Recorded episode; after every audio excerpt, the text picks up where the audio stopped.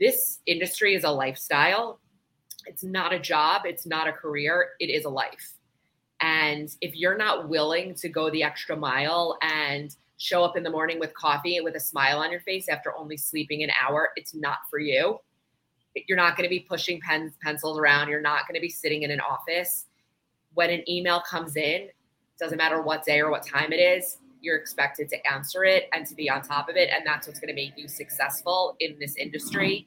And if that's not something you want, it's just, it's not for you.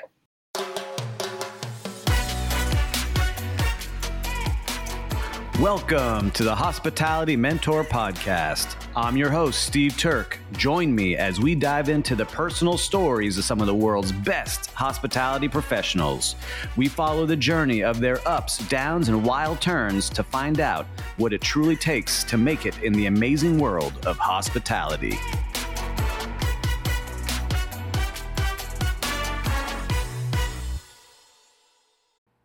This episode is brought to you by our podcast partners at Real Time Reservation.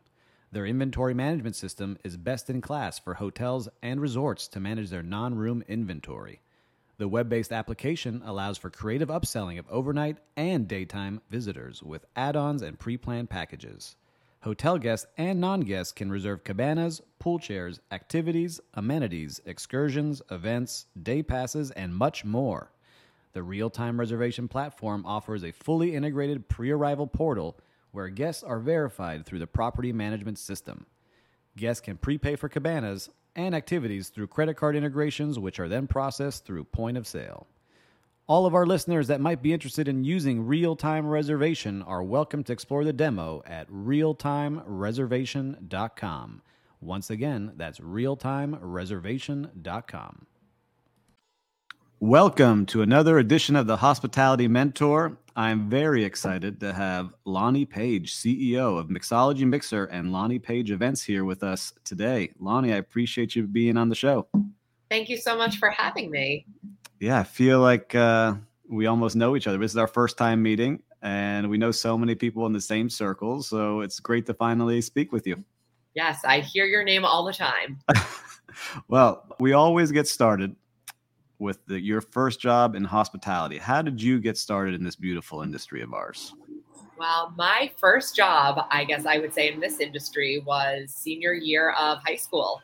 Was I worked at a children's birthday party place after school as um, a part-time job. And where was this?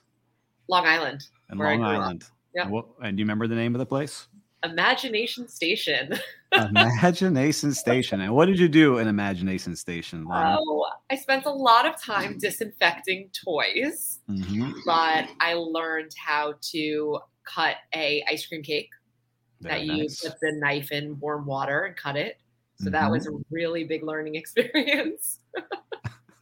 And were you like one of the characters there, or were you just helping support no, the parties? I, I was the host. So I would support the parties. I learned how to make balloon arches and I would just set up all the decorations. And then I would do, I guess we'd call it a run of show, mm-hmm. which I never really knew that I was doing that.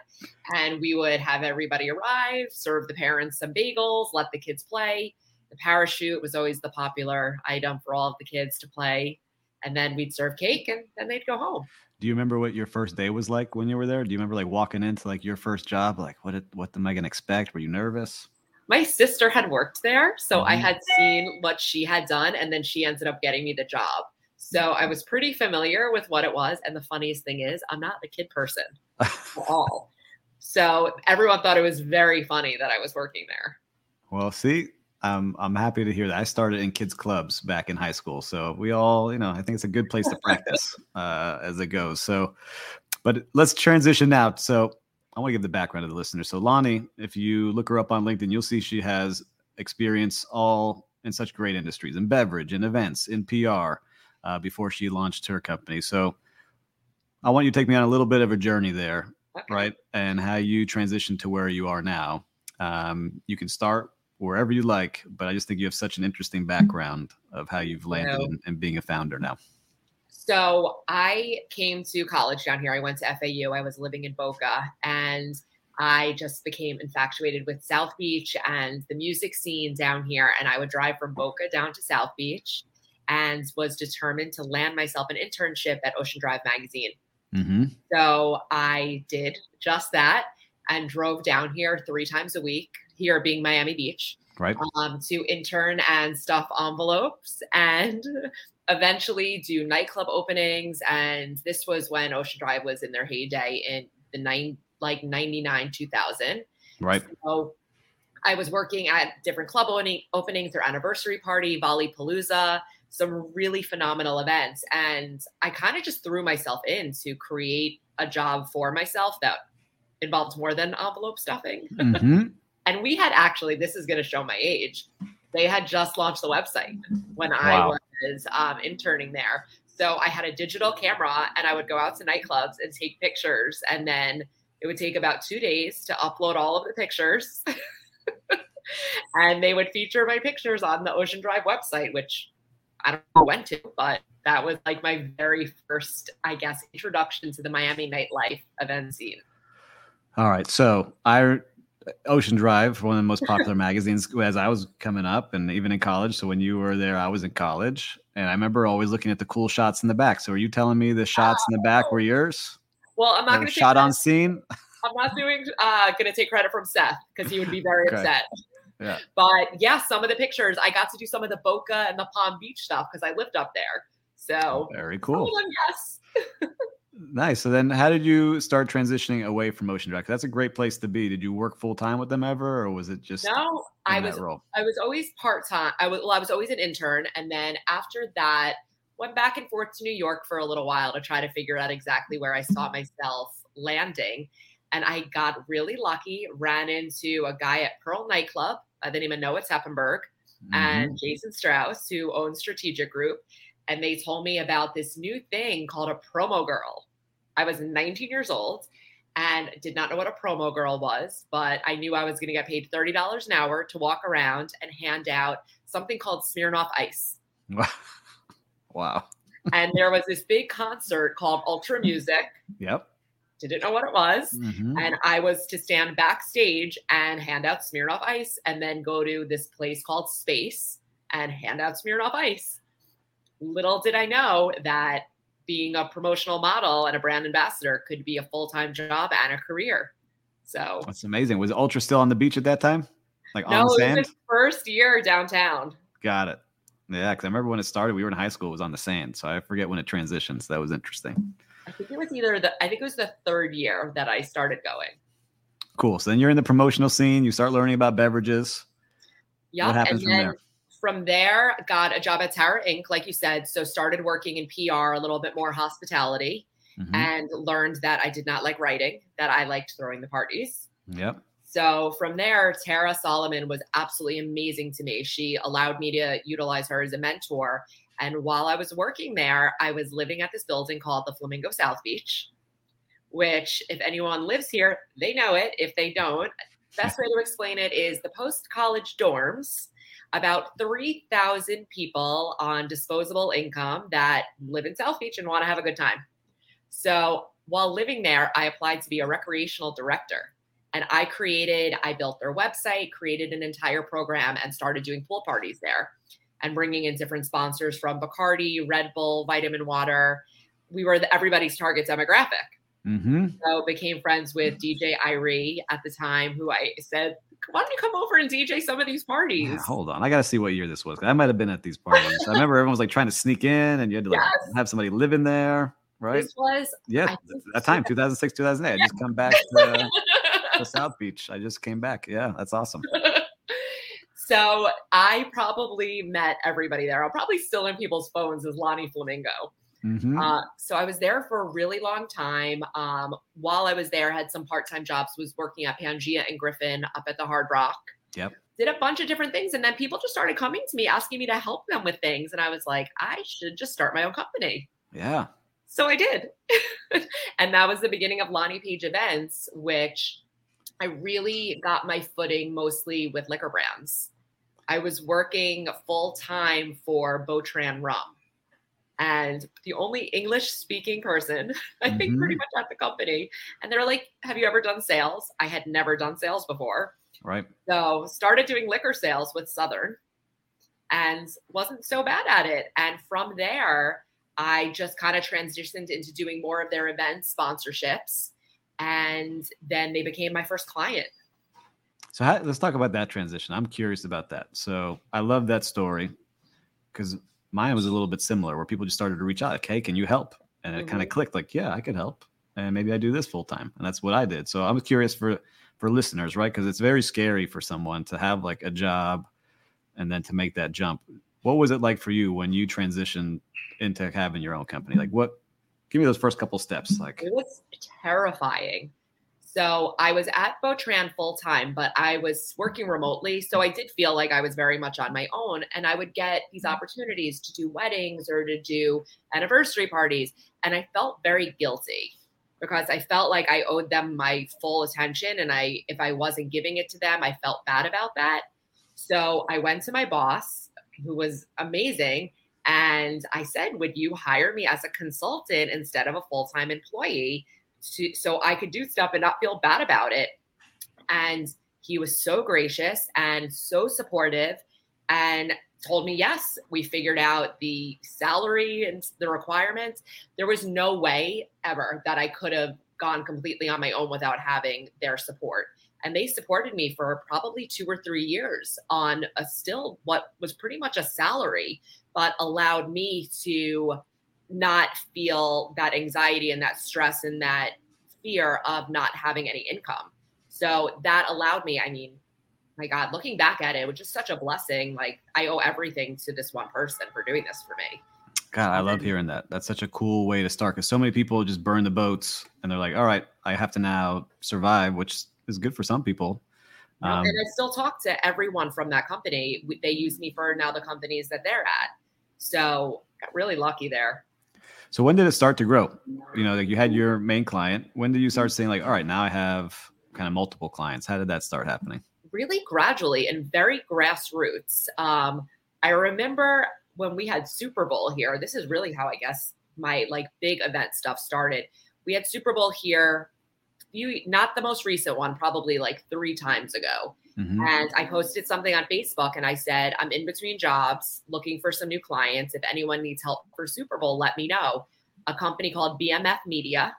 It was a friend of a friend. The owner, Brian, he was still a little bit young now. I mean, he's huge, but reached out to me. And my job, I was going around to every Dick's Sporting Goods or maybe no, Sports Authority. Sorry. Sports Authority, yeah. And I was I had to purchase every football in probably South Florida. And I remember I had a two door little Honda Civic piled to the top with footballs because I was helping them with decoration. And they gave me all this responsibility to hire staff. And I remember I got a bonus. This is bad. I got a bonus if I returned all the footballs. nice. But I'm at like all these stores just buying thousands of footballs. well, that's why Sports Authority went out of business because of you, Loni. You see? So they gave me all this responsibility because when you're doing such big programs and big events, I remember it was on the rooftop of the W Hotel and like Pete Wentz was DJing and Serena Williams. This world was just like, I, I couldn't even believe it. And at that point, I was hiring staff to help run the activations with me. Mm-hmm. So I think that that was probably how it really snowballed was from that one activation and then other brands starting to hire me from there. That's so cool, right? So just putting it out there on Facebook, getting this opportunity, you know, it just shows you like you never know where that one lead is going to come from. Right. So, all right, great. So you crushed Super Bowl and then what you started had leads started coming in? Leads started coming in. I wasn't doing any marketing, any type of outreach. I just answered my phone, answered my emails. I mean, I'm from New York. I am very quick to get things done. And I think being in South Florida, that was a little rare. Mm-hmm.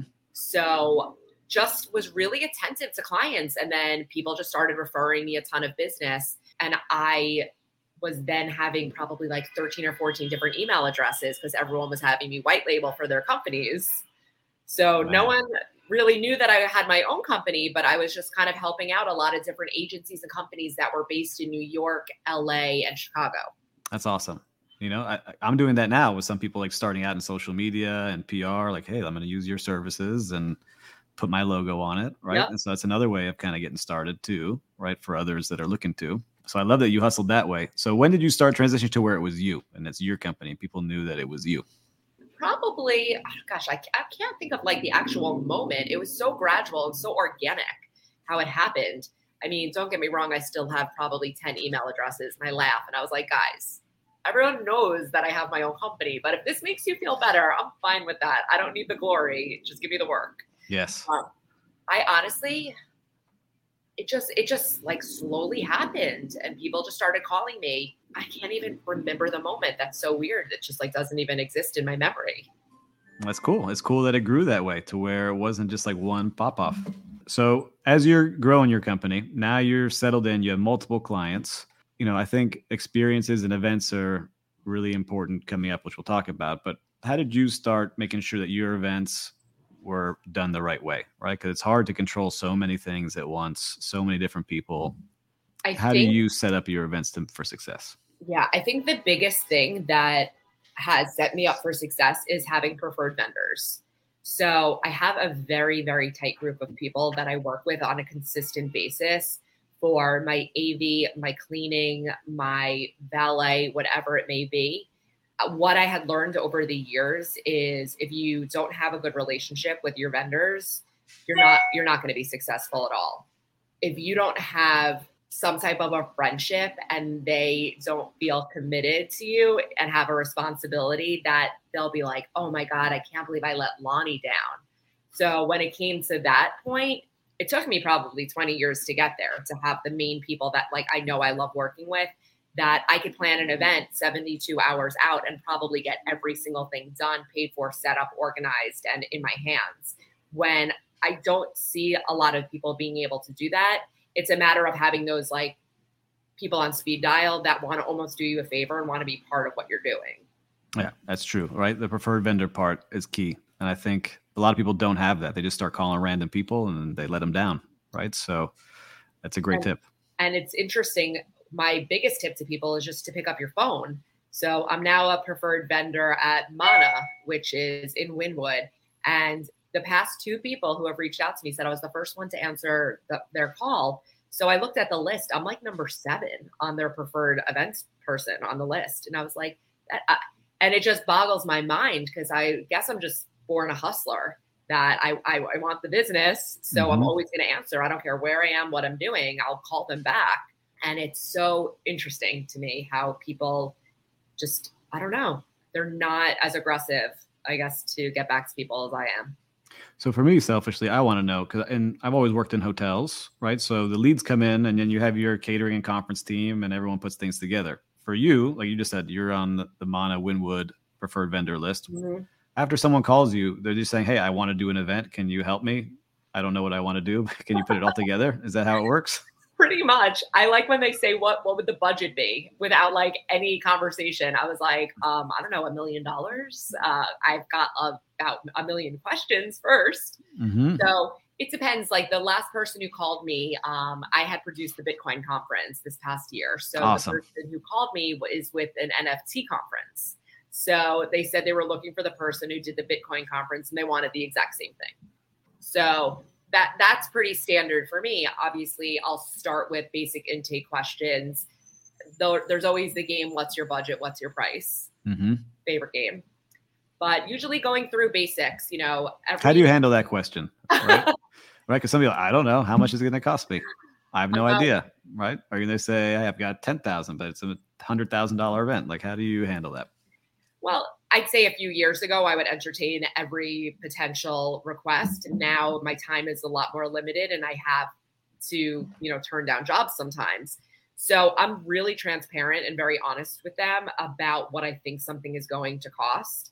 And I also don't want to waste their time. Right. So if I have someone come to me for a wedding and they're trying to spend $10,000, I'll tell them that we could go to a restaurant, you know, and do something nice and go to the courthouse if somebody comes to me and they have a venue in mind, I'll tell them, okay, please be prepared to spend 50,000 plus, plus, plus, plus. And if that's something they're not comfortable with, then I want to get that out in the open immediately. People get a little uncomfortable about it, but I'm also trying to save everybody some time. Mm-hmm. And then you have the people with, you know, the champagne dreams on a beer budget. Yep. So you kind of have to like reel them in. But I just try to be super, super transparent in the very beginning. Yeah, it's a great tip. You know, especially I see so many people now. They call me like, "Hey, I want to do an event at this hotel or that place." I said, "Well, mm-hmm. listen, you guys, you need a hundred thousand bucks. Do you have a hundred thousand right. to get going?" And I also feel like I've reached a point in my business, and I'm secure enough with myself and my capabilities that I'm okay throwing out a number like that. And the people that can't afford it, I'm, i might not be the right fit for them, and, and that's okay. And mm-hmm. maybe I could send them to you know somebody else who works for me, and they could put together something a little bit smaller. So I guess I used to be a lot more emotionally invested in it because I was living so paycheck to paycheck. But I mean, it was the moment that I'm really able to direct my clients in the way that works best for them, not what's working best for me. Great. So now we have the budget for the part of the event how do you start forming a Bitcoin conference or this giant NFT conference that got so much press? Um, um, I didn't know you made that, so I, am I'm. I'm pumped up for you. That's awesome. I saw it everywhere.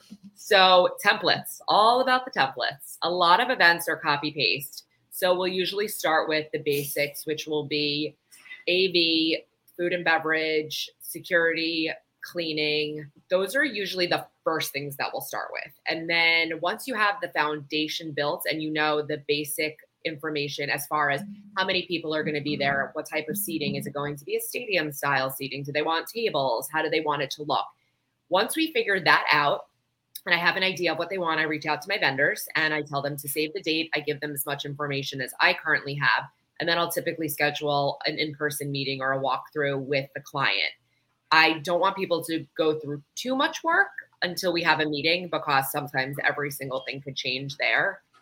So I'll usually just start building up a budget from you know ground up, and then um, work from there. That's awesome. Uh, so once you have the event plan, you've got the budget, you've got everyone agreed to.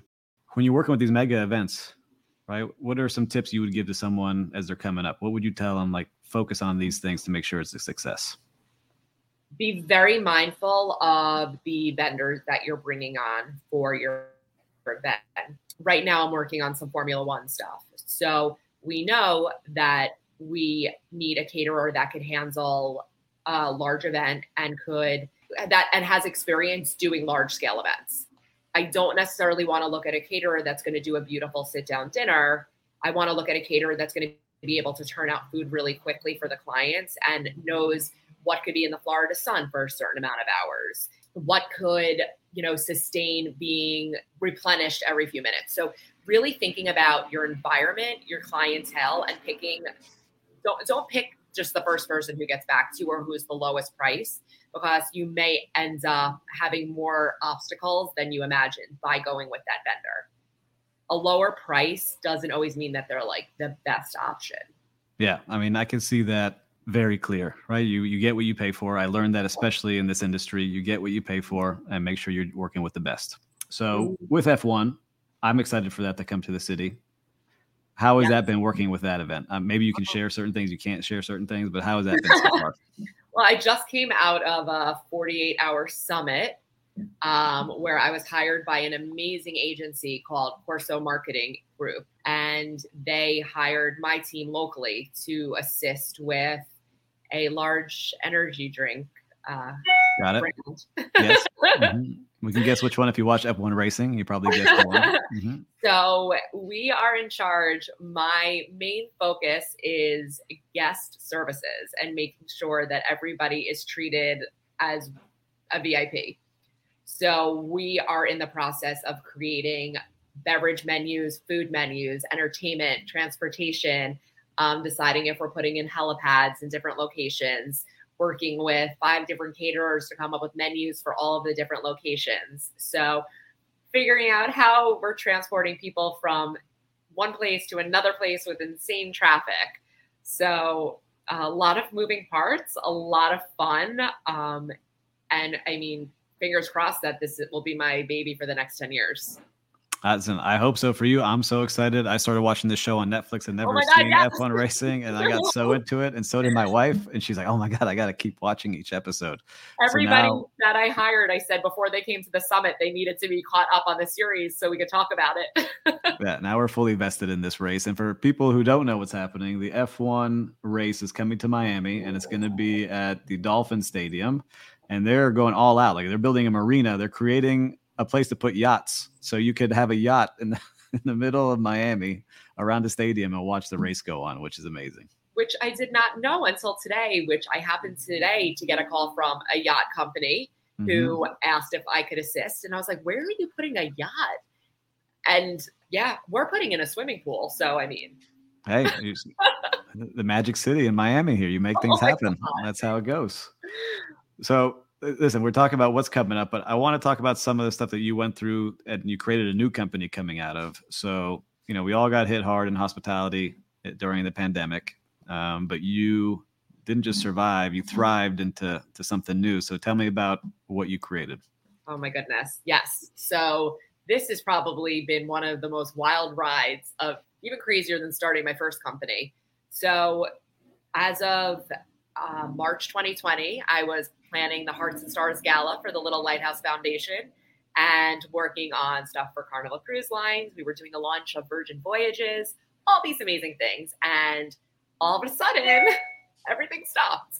Mm. So I think I did my two weeks of, you know, adopting a cat. I didn't bake a bread. I got a Peloton. Um, you know, everyone like had like their like yep. COVID stay at home list. Yes. And I live by myself, so sometimes it's very challenging being, you know, closed off from people. I'm used to being very social. So started doing a little soul searching and talking to friends of mine. And if you recall in the beginning, anyone who was self-employed wasn't able to get any type of benefits at all from the government. So I find that I'm pretty scrappy, I guess. I immediately went on the, you know, the internet and figured out how to get rent assistance, how to get food stamps because yes, I have savings, but not enough to sustain me for what was, you know, could potentially be two years. So started talking to friends of mine, asking them what their plan was. Because in the hospitality industry, you if you work for yourself as a bartender or something like that, you really had absolutely no support and no one to turn to to assist you. So I came up with an idea that from my house, I was going to make little cocktail kits that I knew everybody was drinking from home. And I knew that I had friends that could lead these cocktail classes and I would be able to maybe pay them maybe they could get you know diapers for their baby or they could get food to eat or hopefully pay their rent. So for me it started kind of as just a little bit of a charity um, a fundraiser if you will. Right. So started working on this and then kind of just snowballed from there. I started thinking okay well i was in the liquor industry. A big bread and butter for me was liquor store samplings buying you know drinks for people at bars having promo girls. None of that stuff was happening so, kind of figured out how to put it all together into a new company called Mixology Mixer, which I started working with a liquor store that had an empty space that they were letting me use. And this started really gearing up in October of 2020. Which, How did you find the liquor store? You just started calling random liquor stores?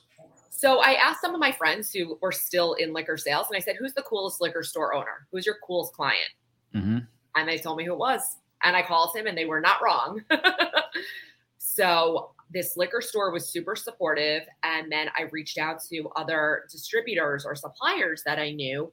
And I said, Do you have brands that you still have a budget for that you would like to get these brands into people's homes, educate people about them, have them make cocktails, and do something really cool for our, just our world right now? Because people are feeling so disconnected and so lonely. And I know like depression is up, people are feeling really sad. What can we do to help so many things from unemployment to liquor brands surviving? Because I think if I had been at Botran at the time, the rum company I was at, I was like, what would I have done? We maybe we wouldn't have survived. Right. So then at this point, I am now sitting in a parking lot at BB&T station. Um, at BB&T doing COVID testing for the Latin Grammy Awards or the Latin Billboards. I don't know, one of them. Yeah. So this was a part-time job I got for myself. In 90 degree weather, I'm outside running the testing for the awards. And I don't know if you remember, everyone thought we were insane that we were doing these awards. Yes, so, I was all over the news. Yes. So while I was doing this, my intern from two years ago called just to see how I was doing. And I said, I started this little company and somebody just placed an order for like 200 kits. I was like, Do you want to help me? Because I'm stuck in a parking lot putting like Q-tips up people's noses. Mm-hmm. So she said yes and started helping me. And then she was like, Well, I want to start making the boxes. I have a lot of friends that are unemployed. They can come in and make the boxes with us. So she started making the boxes with me, became my business partner, and we were working out of Fort Lauderdale for about a year. And now I thought it would be done. I never for like could have seen this continuing. But then we were getting clients like Amazon corporate, Nike corporate, Bank of America, all of these big organizations that were at home that were just Googling virtual cocktail kits were coming to us. We were putting kits together for 14 people to 400 people and sending out these kits in this little teeny tiny office that I just said, anyone who wants, just come in. I'll pay you cash. I'll give you lunch, wear a mask. Let's just all be together and enjoy, you know, not being home by ourselves because Tiger King was done. What else were we supposed to watch? Right. So That's right, Tiger King. we started making all of these kits, and then liquor brands started reaching out to me, and they were like, "This is like a legitimate way that people are drinking and tasting brands," because there was no other real way to do it at this at that time. So I have, I have questions. I'm going to interrupt you now because I have Yeah, questions as go. you're building this, right? So you're getting boxes. Were they just like boxes you went to Michael's and bought boxes, or were you branding the boxes at the beginning? Probably not. Some, we started with some brown boxes, and Yeah. now we have fully customized branded boxes, different sizes, different shapes, and brands have actually asked if they could brand their own. So we have a lot of custom branded boxes as oh, well. That's cool. And so now you're shipping liquor different places. Did you need some kind of license, or are we still figuring that out? I'm not trying to out you No, it the very- podcast here. it was a very gray area, but we were, we ship everything through our liquor store partner. Ah, to all got of the states that they permit. So we were packing the boxes, shipping it, buying the liquor from them. So the brands are getting sales, they're getting their depletions, they're getting reorders. We're buying the liquor, they're supporting us, and we're shipping it with the FedEx from the store. And you get paid by the people buying the Yeah. product, right? So you make a cut off of Mhm. that. That's awesome. I love that. That's a great business. It's been crazy. And so now we're doing um, our virtual classes. And about, I think it was in May last year, we have a warehouse now in Wynwood. hmm we built a studio and we have a full um, fulfillment center and warehouse and now we just started doing we have club mix which is a subscription. Hmm and we've started doing in-room amenity boxes for good time hotel gabriel hotel um, a bunch of different hotels because they weren't doing um, room service or their mini bars. Oh, we have to chat about that because now I'm working on some projects at hotels doing just that. So talking about mini bar and room service, and you know, I just posted a couple things on it of how to to kind of get around it and be creative and come up with new things. So we'll definitely talk after this about that. So as you're putting things in, are other kind of companies reaching out now? Because you're saying you're doing it's not just liquor, right? You can get snacks. and- Yep, we do everything. We even do cooking. Um, we do baking classes. We do hypnotherapy, yoga, really anything. I mean, obviously, the liquors are definitely our most popular one. Right. Um, but we have started partnering with different brands, and they'll let us know if they have something coming up that they want to promote or they need to send out kids to influencers. And now we just started doing the value added packs for liquor stores. So brands have come to us and they say, "Can you create something that we could, you know, give out in the liquor stores?" I love it. I got a coffee coming out my brand. I have to talk to you after that about that as well to see how that all works. It's so Oh, cool. we, we have but first coffee. One of our classes, we have ganache toi, which is our chocolate and wine pairing. That's so cool. It's so cool when you're under pressure. It's just that's kind of your story now, right? You've just been scrappy. Like, I want this internship at Ocean Drive. I'm going to go get it. I want to start parties at the Flamingo. Now, then you're Loni Flamingo, right? And now you just kind of put things together and you create this business out of nothing. Is a real skill that a lot of people don't have. But I, it's awesome that you're sharing how you kind of got there. So now you've got this going. You have your events. What's what's coming up this year for you? So now I've kind of split my company into two separate teams. So I have our mixology mixer team. I have an amazing creative director who I met when I was working on Groove Cruise, which was a very fun time in my life.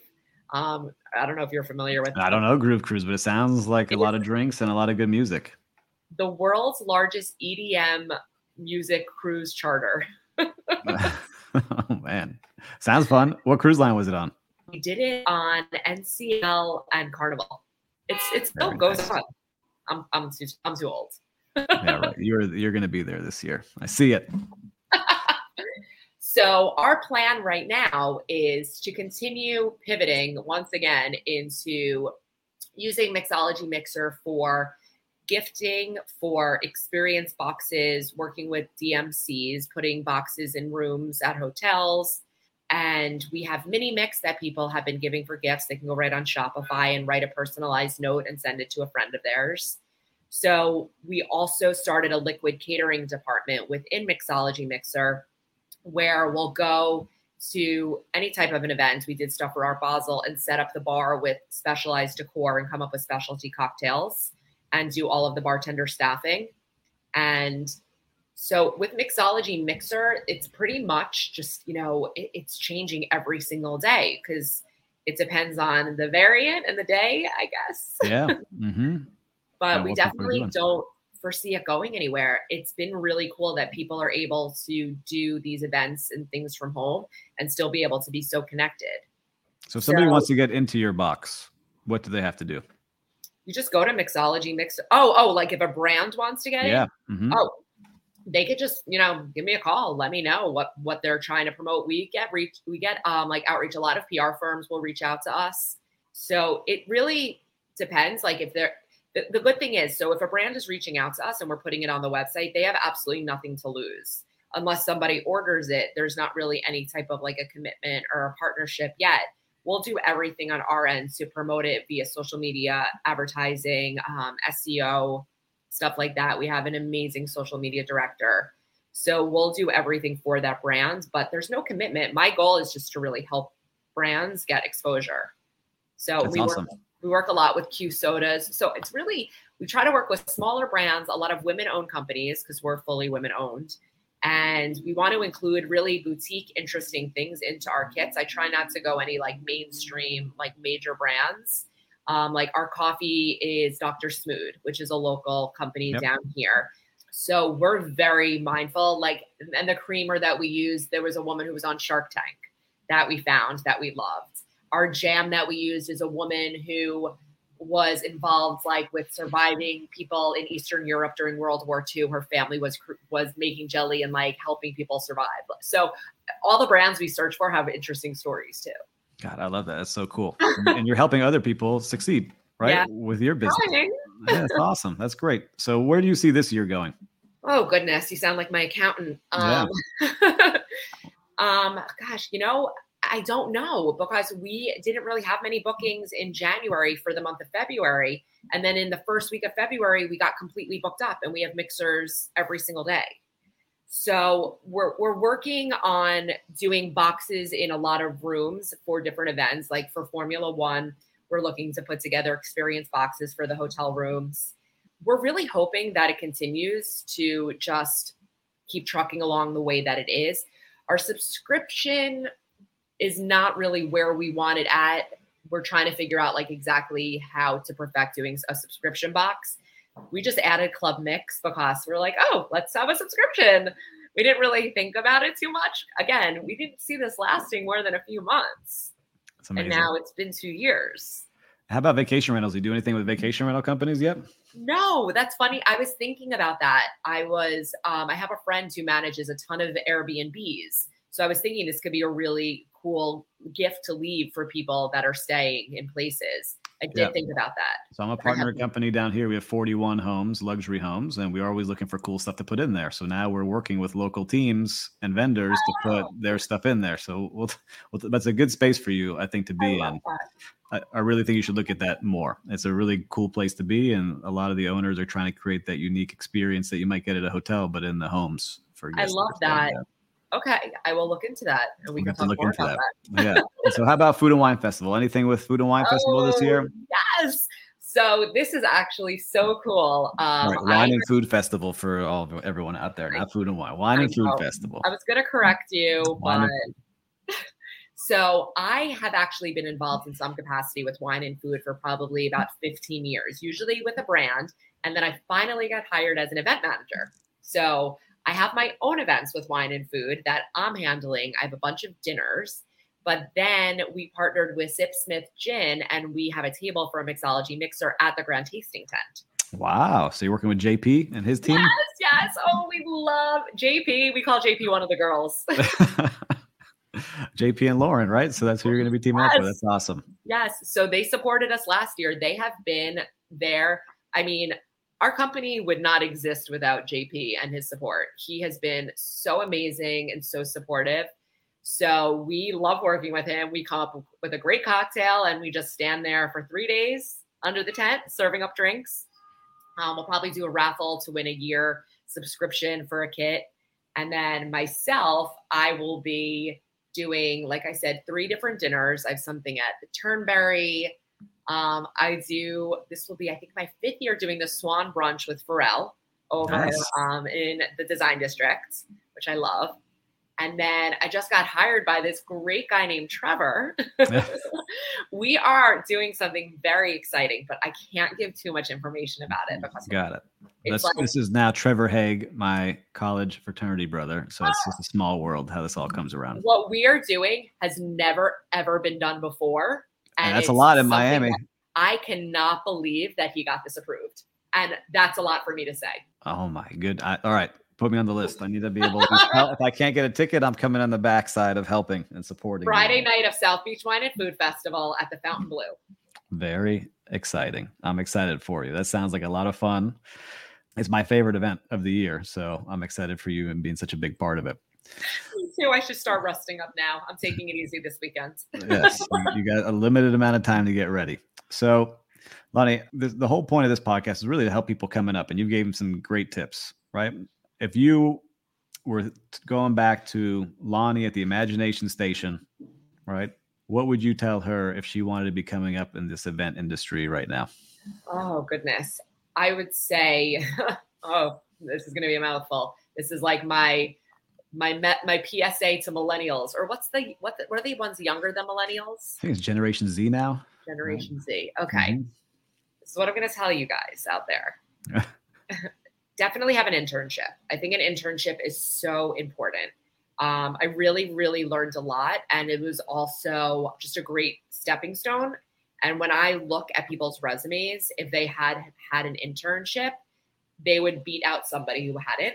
My other piece of major advice is be humble.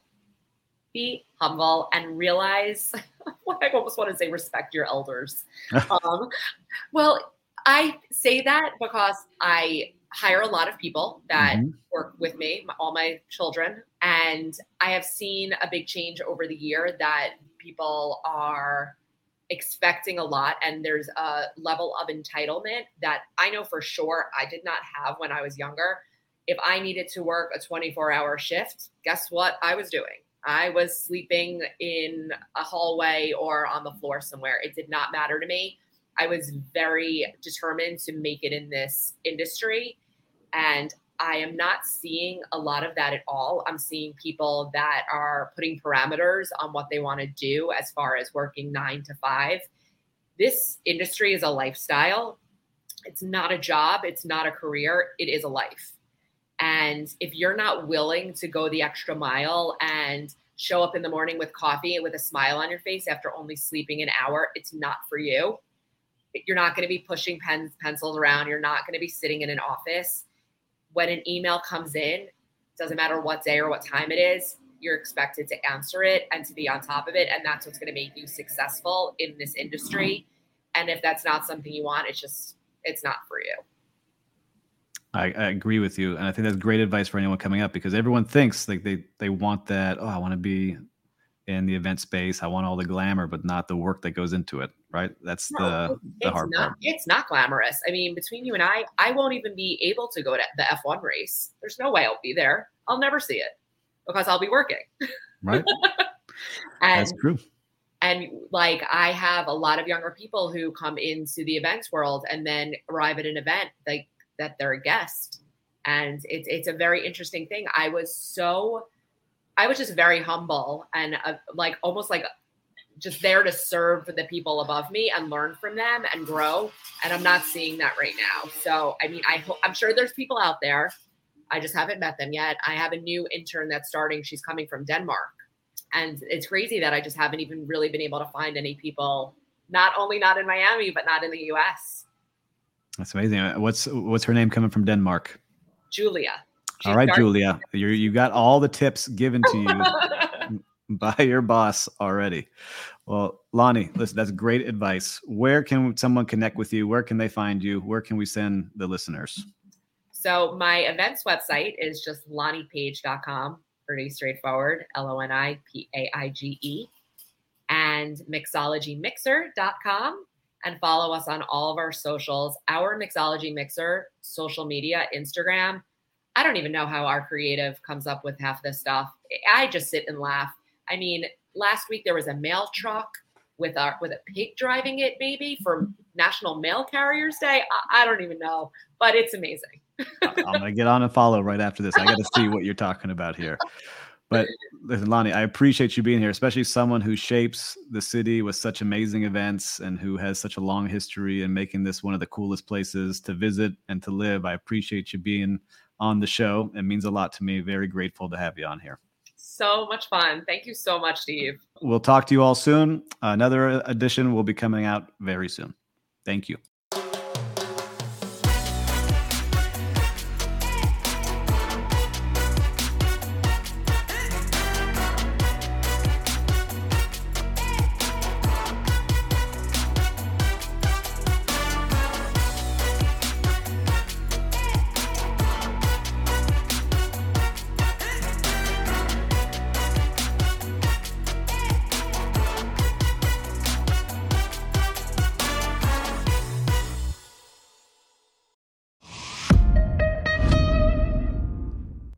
Podcast is a hospitality.fm production.